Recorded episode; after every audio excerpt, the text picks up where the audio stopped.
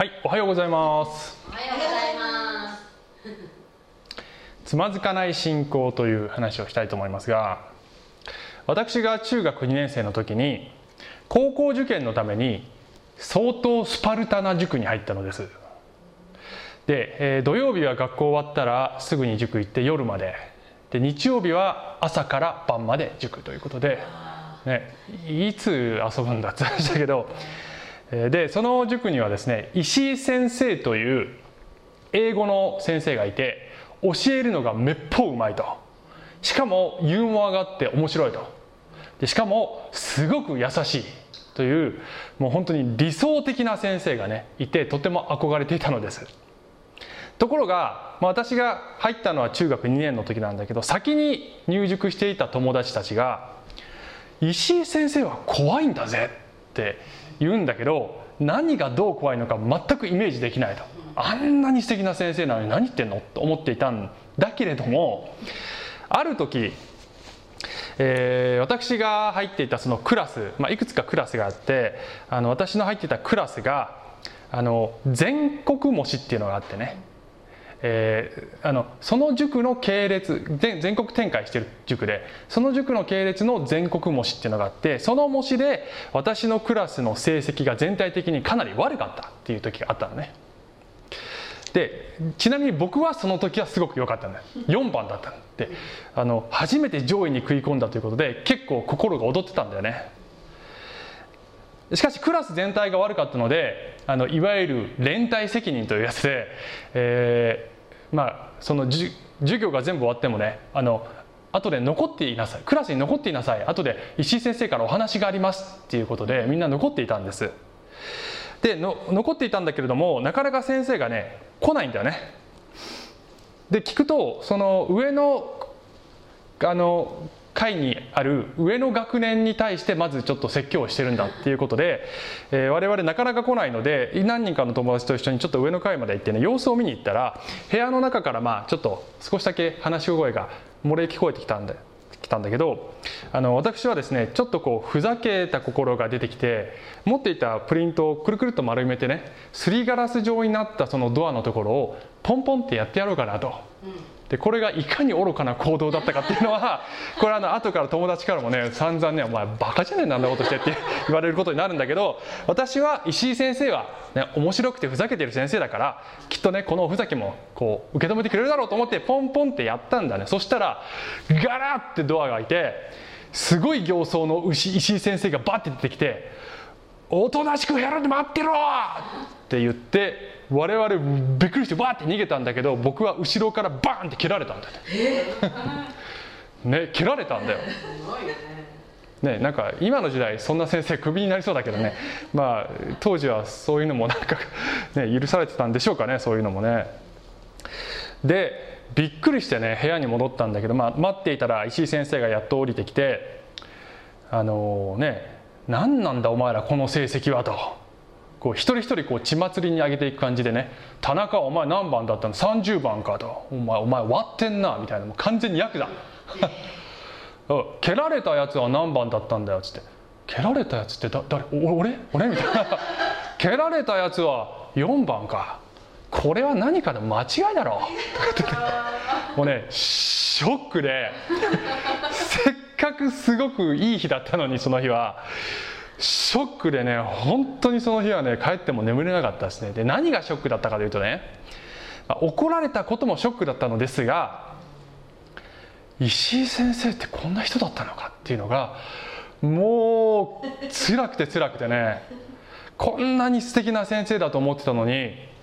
こういう人だったのかというのがまあ本当に傷になりましたね。ね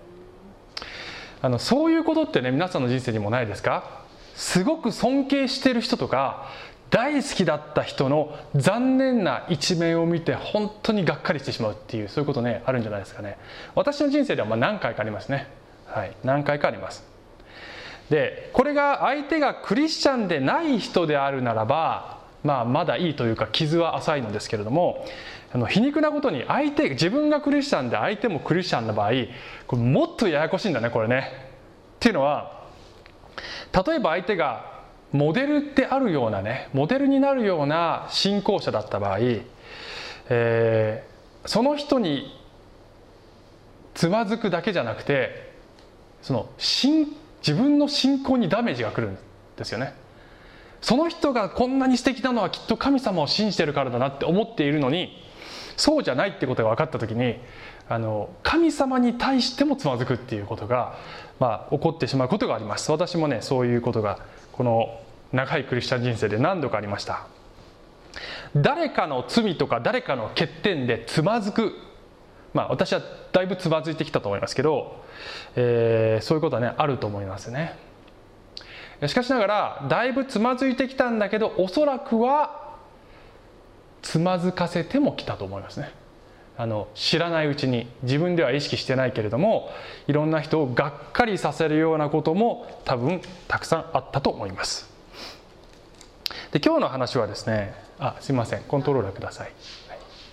はい、はい、よはい。人の罪で乱され乱されない心を持つっていう話をねしたいと思うんですよね。人の罪で乱されない心を持つと、まあ、言い換えるとあの許せる心と言ってもいいかもしれない。なぜかというと人を許せる心を持つと乱されないでいることができるからね。で、えー、これがポイントなんですけれども、まあ、今日の話でイエス様がねつまずくことは避けられないって、まあ後で出てくるんですけどあの避けられないんですね。どうしてもつまずいてしまうことってある。だけど、まあ、そういう時でも立ち直りが早いといいですよね。えー、で特に誰の欠点でつまずかないでほしいかというとあの皆さんの牧師の欠点を見てもつまずかないでいただきたいんでね。まあそれが言いたいというか ね、そこですかみたいな、えー、まあ、牧師だけではなくて誰のことを見てもそれで乱されないそういう心を持ちたいですね。その方が楽なのでね。はいということで、えー、ルカによる福音書の17章の1節から6節を見ていきたいんですけども、まあ、文脈はですね、えー、これはイエス様が、まあ、パリサイ人との論争をだいぶ長くやってきてるっていう場面で、えー、ルカの福音書結構前の章から順に追ってきてるんです。で前回のこの16章、まあ、前回と前々回は16章を扱ったんですけども16章は、えー、前半は富に執着しないことという話だったんでね。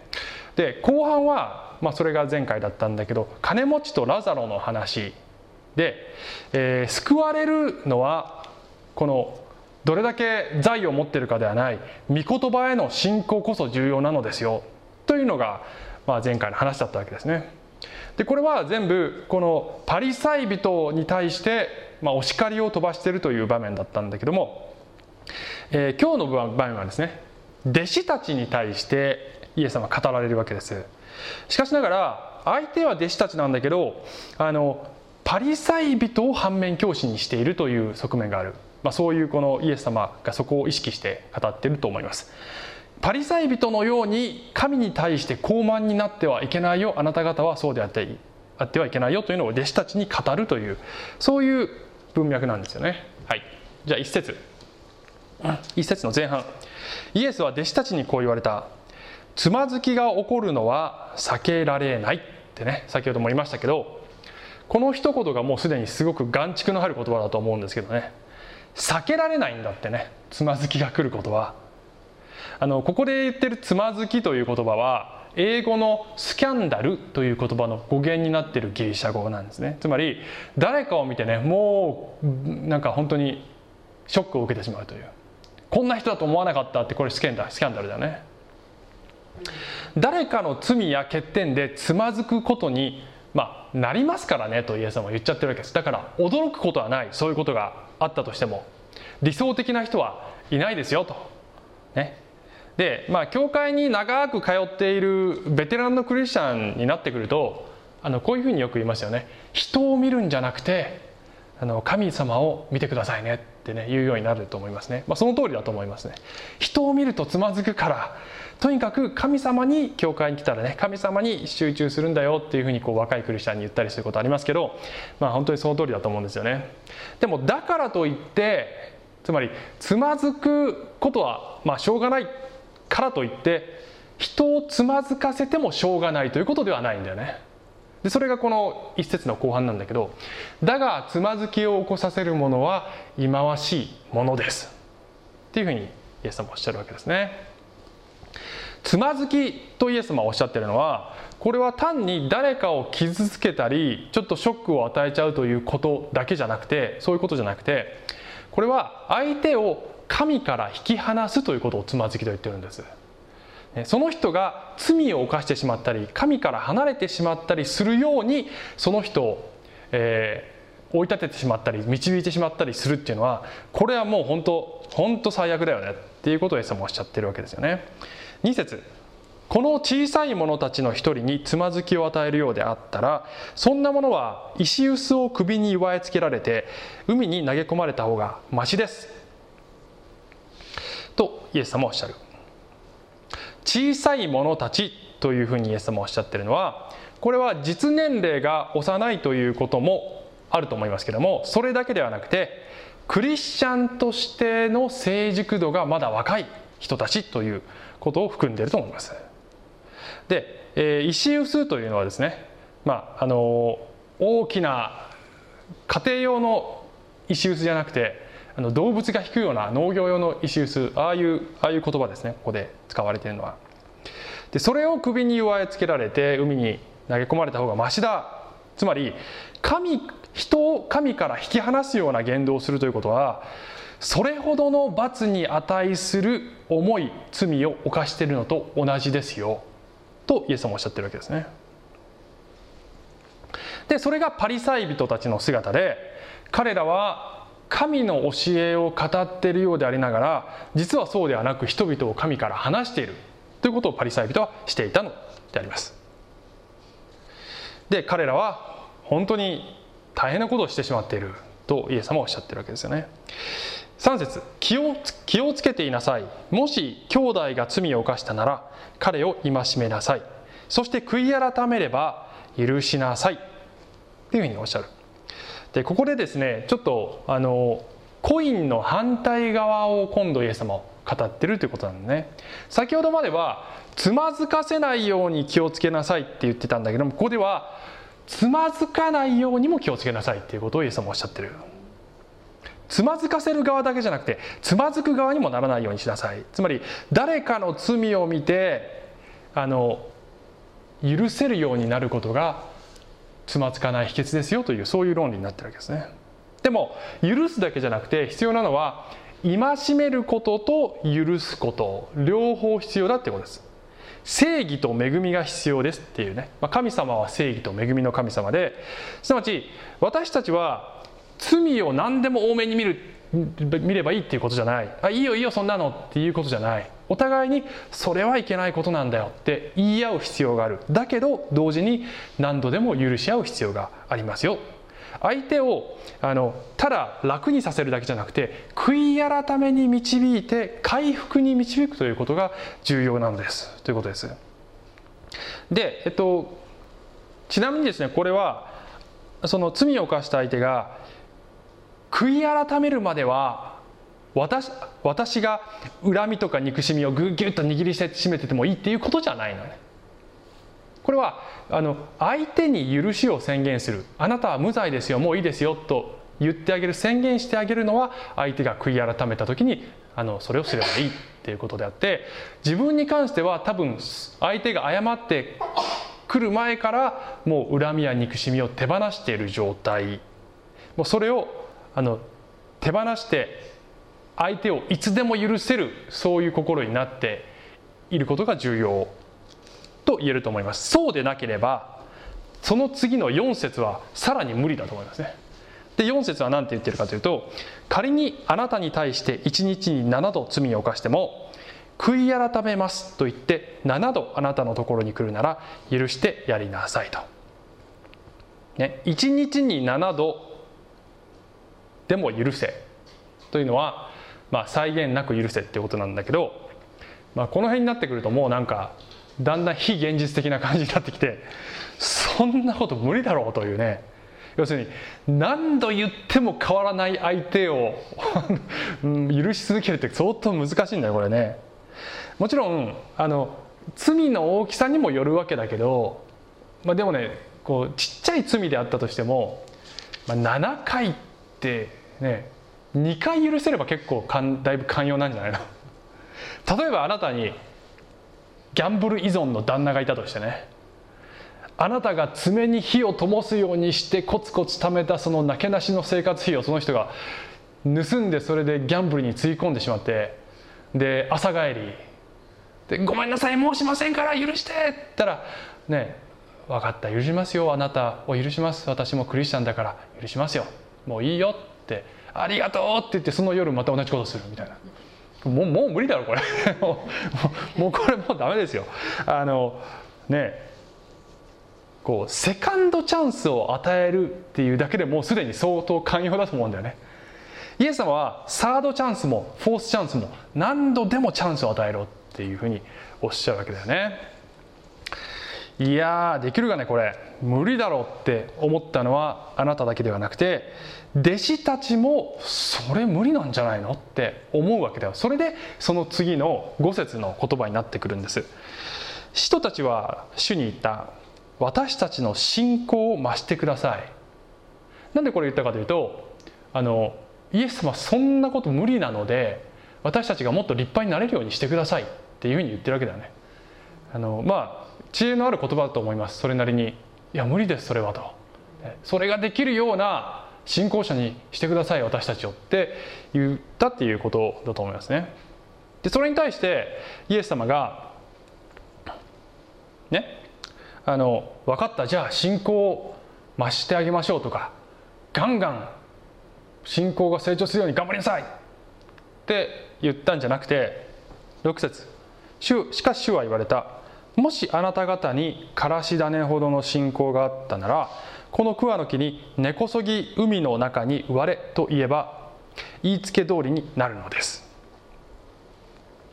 からし種っていうのはまああの当時のユダの社会では少なくとも、えーまあ、植物の種の中ではね一番小さいと言われていたようなものだったと思われますね。あの1ミリとか2ミリ ,2 ミリぐらいのちっちゃい種ですよね。つまりイエス様は最も重要なのはこの信仰に関して最も重要なのは量ではなく質なのであるということをおっしゃりたいわけですよね。つまりその信仰が正しい信仰である。命のある生きている信仰である。ということが非常に重要で、まあ、イエス様はこの信仰が砂粒のようにとかこの石ころのようにって言わなくてからし種のようにすなわち命があるっていうねことが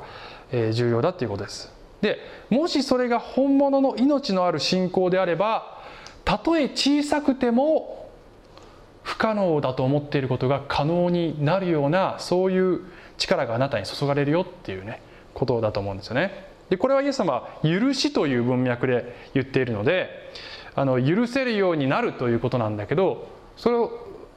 それをベースに考えればこの桑の木っていうのは何かというとこれは人を許すことができない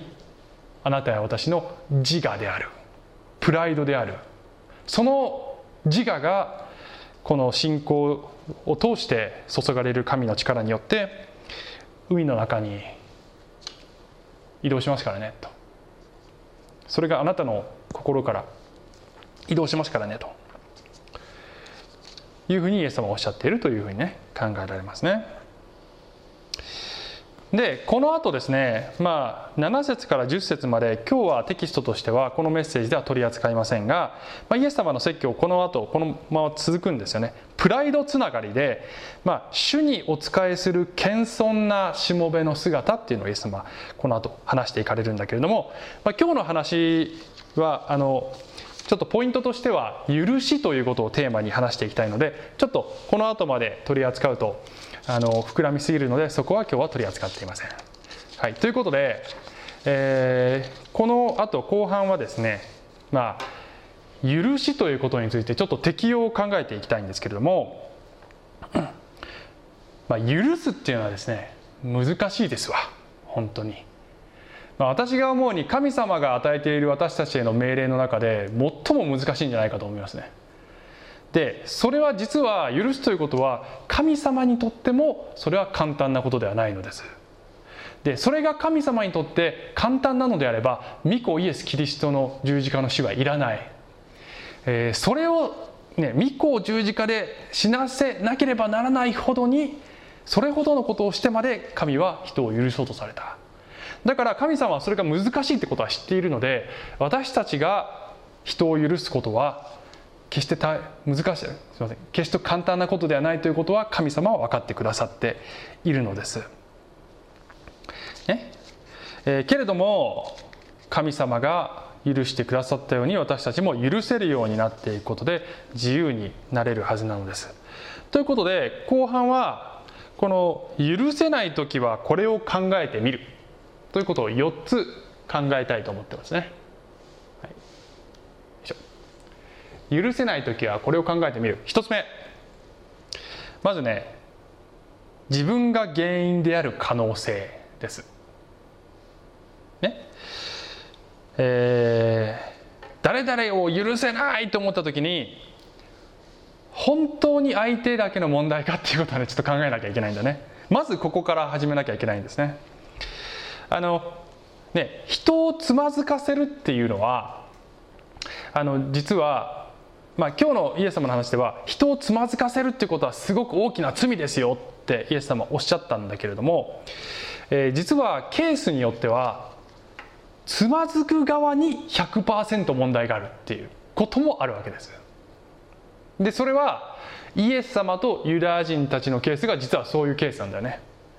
あのマルコによる福音書の6章ではですねイエス様が郷里に帰るシーンふるさとの郷里に帰るシーンっていうのがあって郷里の人たちはイエス様を見て「いやあの人なんか幼い頃から俺あいつのこと知ってるよ」と「あいつがそんなすごいわけないでしょう」「メシアであるわけないでしょう」って言ってこの6章3節にねこう書いてあるねこうして彼らはイエスにつまずいたって書いてあるわけです。ね？あのイエスにつまずいたのはこの郷里の人たちだけではなくてその後たくさんのユダヤ人そしてこのこの党の、えー、パリサイ人たちもイエス様につまずいた。別の箇所でイエス様は「私につまずかないものは幸いである」っていうふうにねおっしゃったんだけどあのなんで彼らがイエス様につまずいたかというとイエスに問題があったわけではないんだよね。イエスには全く問題がなかったんだけど彼らの側の誤解とか無知とかあるいは不信仰が原因で彼らはつまずいたのです。ね、あの加害者が被害者の顔をするっていうことが結構よくありますだから誰かが誰かにつまずいたとか誰かが誰かをつまずかせたとかいう話をするときにあの実際の原因はどちらに問題はどちらにあるのかっていうことはこの慎重に検討しなきゃいけないんですよね。つまずかせた側が常に悪いっていうことではないということをまず考えなきゃいけないで自分がつまずいた側であるならば、ね、誰かに傷つけられたって思う時にそれが自分の誤解であるとか無知であるとか完全に自分が間違っているとかっていうことではないかどうかをまず自分で吟味することが必要です、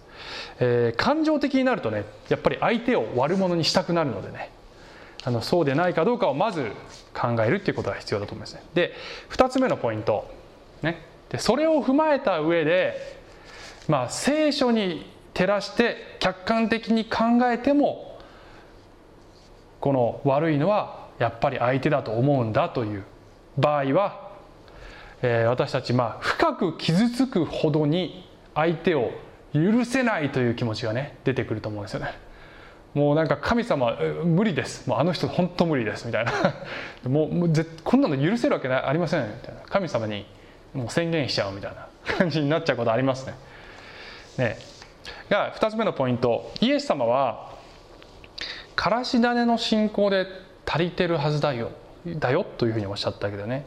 あの弟子たちも「いやー1日に7回無理です無理です」って言ったんだけどイエス様はあなた方にはからし種の信仰あるはずだよ。無理じゃないと思うよ。というふうにね今日の箇所では言っていらっしゃると思うんですよね。先ほどのその箇所ね。イエス様がもしあなた方にからし種ほどの信仰があったならこの桑の木に根こそぎ海の中に植われといえば言いつけ通りになるのです。とおっしゃったわけです。イエス様があすいません。でイエス様がこうおっしゃった時に弟子たちが「信仰を増してくれ!」ってイエス様に言った時にいやいやちっちゃい信仰ですでに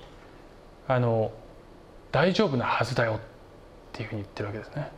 信仰というのはあの一晩で成長するわけではないのです。信仰は筋肉と一緒であるっていうふうに言われていて、まあ、筋肉が成長する時にはあの栄養と運動が必要ですよね。だから信仰が成長するのも御言葉の栄養とそれから日々信仰を働かせて実践に移していくというそういう運動が必要でそれをコツコツとやっていく中でだんだんとこの信仰の巨人になっていくのあの小さい子がアーノルド・シュワルツネッガーみたいになりたいって思って一生懸命こうバブル上げしても次の日になってるわけじゃないんだよね。であのあなたが信仰のアーノルド・シュワルツネッガー見たくなりたいと思ってもすぐになれるわけじゃない。けれどもイエス様に言わせれば今あなたに備わっている小さな信仰でもあなたの人生に変革を起こすのに十分な分はある。どうしちゃった？不可能を可能にするために精進して気合い入れろってイエス様おっしゃったんじゃなくてね。あのねこうあなたの気合で許します許します許しますって私たちよく、ね、許します許しますってね。そうじゃない。であのなぜ信仰が人を許す力になりうるかというとですね。それは信仰というツールを通してそういうパイプを通して神の神の恵みを認識するからです。自分への神の恵みの大きさを認識するその度合いに従って人を許せるようになるのです。で神の恵みというのははあまりにも大きいのでほんの小さな穴から垣間見るだけでもその一部を垣間見るだけでも大きな力をあなたの人生に及ぼすっていうことですね、まあ、想像してほしいのは例えばあなたが小さな密閉された部屋にいるとしてで壁にちっちゃい穴が開いていてね。でその壁の向こうは外で大きな世界が広がっていて向こうの世界がどれぐらい大きいか知りたいって思った時にあなたはもっと穴を大きくしてくれよって言うかもしれないけど、まあ、この穴が信仰だとしてねもっと大きくしてくれよって言うかもしれないけども大きくすることもいいと思うけどねその前にあなたにはできることがある。それは何かというとその穴に目を近づけることですよ。そうすれば向こうの世界全部は見えないかもしれないけどもう少し大きいんだなっていうことが分かってくるでしょう。つまりこの信仰というものを持っていてあなたがねその信仰をどういうベクトルどういう方向性で働かせるか神の恵みに目を近づけてごらんなさいというそういう方向で信仰を働かせれば大きな変革がすでに起こってくるんだよっていうことなんじゃないでしょうか。さあそれで、えー、3つ目、ね、許せない時に考えるべきこと3つ目。それを、ね、この壁の小さな穴に目を近づけて神の恵みの大きさを認識する時にじゃあその恵みはどんな恵みかというとあなたは7回以上許されているという恵みですね。人生で7回じゃないよ。あの今日のテキストに従って1日に7回以上許されているのはまずあなたの方ですよ。神様によってあなたは許されているのですよ。ということです。兄弟を許すためには自分がまず許しを体験しなければならない。7回許しなさいと命じる神様はご自身が人間に対してそうしておられるので人間にそれを命じられるのです。で聖書では神は愛であるっていうふうに書かれてあってでね神は愛である。じゃあ愛とはどういう性質があるのかというとその愛の性質がいっぱい書いてあるのが第一コリントの13章有名な箇所ですよね。あの結婚式でよく読むやつですけど第一コリントの13章の5節にはですね5節の部分だけ抜粋してますけどこう書いてるんですね。愛とは礼儀に反することをせず自分の利益を求めず怒らず人のした悪を思わずって書いてあるんだけどもこの黄色の人のした悪を思わずっていうところは英語の NIV 訳ではね。どうなってるかっていうと It keeps no record of wrongs という言葉なんね。つまりあの誰かの罪のレコード記録を取らないっていう意味なんですよ。記録をいちいちつけないっていうことなんでね。つまり神様はあのあんた今回何回目だと思ってんのって言わないってことねで 人間はそれを言うのです。前も言ったじゃんってね言いたくなるでしょ普通、ね、いくらやってもダメだねあなたってね。神様は罪を帳消しにしてくれた。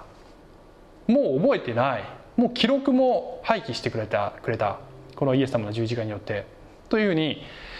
聖書はね言うわけですよね。ではその神様が帳消しにしてくれた罪とはどういう罪かというとどういう罪かというとあの私冒頭で私も多分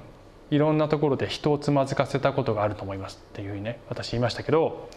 あの人を私がつまずかせたことがあるということはそれはすなわち石臼を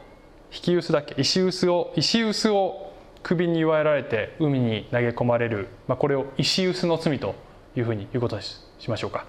あの私は石臼の罪を犯したことがあるってことなんだね。で皆さんはどうかわからないけどでもねあの私は人を神に近づけることしかしてきませんでしたって言える人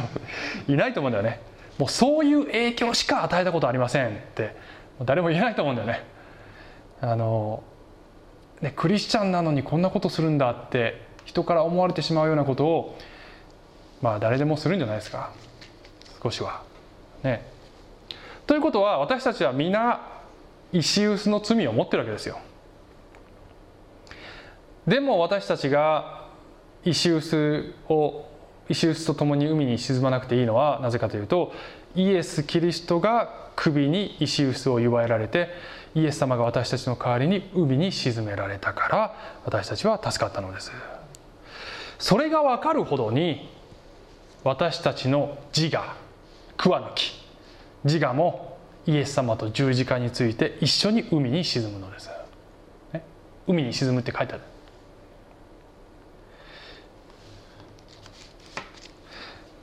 それが3つ目ね。で4つ目。もう一つ忘れてはならない視点はこれなんですよね。神はその人を7回以上許してるってことです。3番のポイントはあなたは7回以上許されてるってことを思い出してください。4番は神はそのあなたが腹を立てている対象であるその人を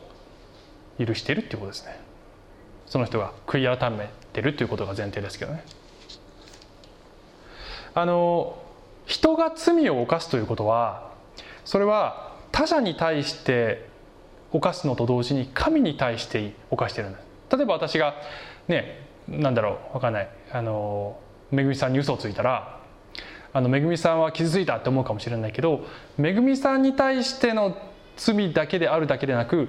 私は同時に神に対してもこの欺きの罪をね犯している、えー、ダビデという人がですねダビデ王様が詩編51編の中でね、まあ、このダビデという人は姦淫と殺人の罪を犯したわけですけどとんでもないことをやらかしました。でその時の気持ちをダビデ、まあ、悔い改めの詩を読んでるのが51編だというふうに言われてるんだけど彼はこう言ってるんですね。私はあなたにあなたっていうのは神様です。私は神様にただあなたに罪を犯しあなたの御目に悪であることを行いました。とダビデは言うのですね。でダビデはこの人に対して罪を犯したんじゃないの。もちろんそうなんですけどそれはダビデだって分かってるんだけど究極的には全ての罪は神への罪である。というふうに彼は認識しているわけですよね。つまりねこういうことなんですよ。あなたがもし誰かに傷つけられて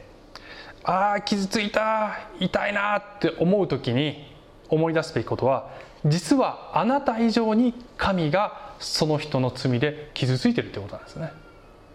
神様はあなた以上に傷んでいるっていうことなんです。だから私たちが神様に「痛いですあの人に傷つけられました」って言ったら神様は「私もあなた以上にあの人の罪で傷ついた。傷んでいる」とおっしゃる。だから気持ちわかるよ。というふうにおっしゃる。けれどもそのもっと傷ついた私が彼を許そうと思うのだがあなたも一緒に許さないかというふうに私たちに誘っておられるということです。でこのこれらのですね今話したいくつかのポイントで、まあ、結局こういうことですよ神様があなたの罪もそしてあなたが怒っている対象のその人の罪も圧倒的な愛と恵みで覆っているということを私たちが少しでも垣間見るならばその時に私たちは他者に対してもっと優しくなれるんじゃないですか。他者との関わり方が変わってくるんじゃないですか。ということですね。ところで話変わりますけどこの映画見たことありますか？えー、メン・イン・ブラック2あのメン・イン・ブラック1の話ね以前したことあるんだけど今日はね2の紹介しましょう、ね、これはあの地球を悪いエイリアンから守る秘密組織のね話ですね。で大体こう悪いエイリアン出てきて、まあ、それをこうやっつけやっつけて一件落着っていうそういうパターンで毎回終わるんだけどもあのこの「メン・イン・ブラック2」のですね途中でロッカーエイリアンっていうのが出てきてきてね。あのこう人が行き交う駅の構内にあるこうロッカーがありますよね。そのロッカーの中の一つをパッパッて開けるとそこに住んでるエイリアンがいるよね。こういう感じでちょっと見えるかな？その中にパッて開けるとちっちゃいエイリアンがうわーってひしめくようにぐちゃーって入ってるわけ。でこのエイリアンその中に住んでんだずっと。気持ち悪いんだすっごい。でこのエイリアンはこのロッカーをパッて開け開けた時のこのこのエージェントの2人、えーと、K, K と J って言うんですけど K と J のことをこのエイリアンたちはね神様みたいに崇拝してねあの賛美みたいな歌なんだね。あーって神様扱いなんです。でこの K っていう人が彼らになんかあげたなんだろうこうなんかビデオ屋のなんかカードみたいなものをあのモーセの立法の10階の板みたいな感じに見立てて、まあ、それをこう拝んでるみたいな、まあ、若干キリスト教を揶揄してるところもあるんだけどあのそういうこうなんか変なエイリアンがいるのねでこのそれを初めて見たこの後輩の J さんが「なんだこいつらなんだ?」みたいな、ね、感じなんですね。でこれ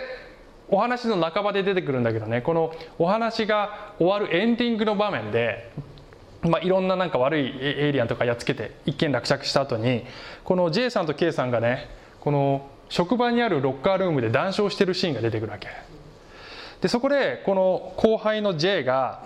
自分のロッカーをガチャッと開けるとその例のエイリアンがわーって入っててこの先輩が「俺がここに移しといた」って「お前のロッカーに移しといたよ」って言うんだよね。ででこのエイリアンまたこの J をこう崇拝し始めるっていうそういうシーンなんだけど「お前勘弁してくれよ」みたいな感じになるわけですね。でこの後輩が「もうあいつらさもうあんなやつらこのあんなちっちゃい世界から出してやろうぜ」と「世界はもっと大きいんだ」っていうことをねやつらに教えてやろうぜって言うんだけどそしたらそのその部屋のロッカールームのね端っこにあったこの危険立ち入り禁止みたいなドアがあってそこにこうおもむろに2人歩いててでこの先輩が後輩にね「お前もまだまだ新米だな」っつって言ってこのドアをバーンって蹴破るんだよ。そしたらこのドアの向こう側から見たらそのドアがブワーっていっぱい並んでるロッカーの一つでどっかの星にある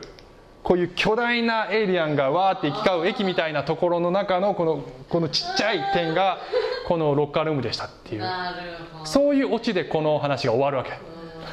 つまりね何を言いたいかっていうとさあのー、ね。